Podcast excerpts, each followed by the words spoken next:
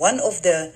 the ultimate programs is the oversight summit that will also take place where we want to involve also the three arms of state executive the legislature as well as the judiciary. But we also want to make sure that we have horizontal and vertical that we have all of those uh, kind of engagement to make sure that this oversight summit the two or three days that we are going to have it, we have a high level session where we actually allow the Chief Justice and this, as well as the President, as well as the Speaker, from the all three arms of state and from that level, that in terms of our oversight responsibility, there is a kind of a summit or a seminar that will be addressed by the President, the Chief Justice, and the Speaker, where all three of them will actually input with regards to their own responsibility in the oversight sphere. But we are also planning to make it an international summit. So we have proposed that we then now also get the resident head of the UN, uh, United Nations in uh, the uh, Africa, Southern Africa region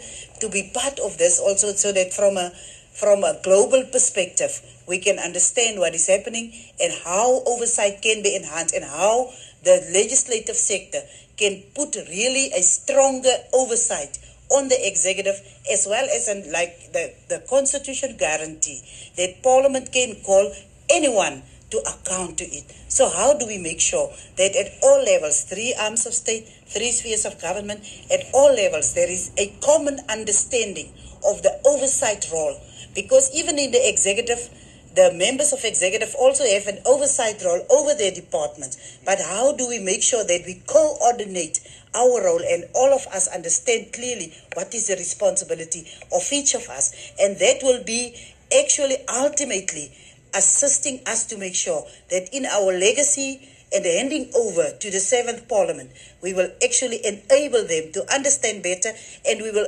actually uh, be able to say that in terms of what we have actually put in, what we have spent, the time, the energy, the resources that we have spent. This was the culmination of what we have actually, the input of uh, into oversight and our different responsibilities. So that is what we, as the Speakers Forum, actually have discussed in terms of the legacy projects, also in terms of making sure that we consolidate our work over the past term.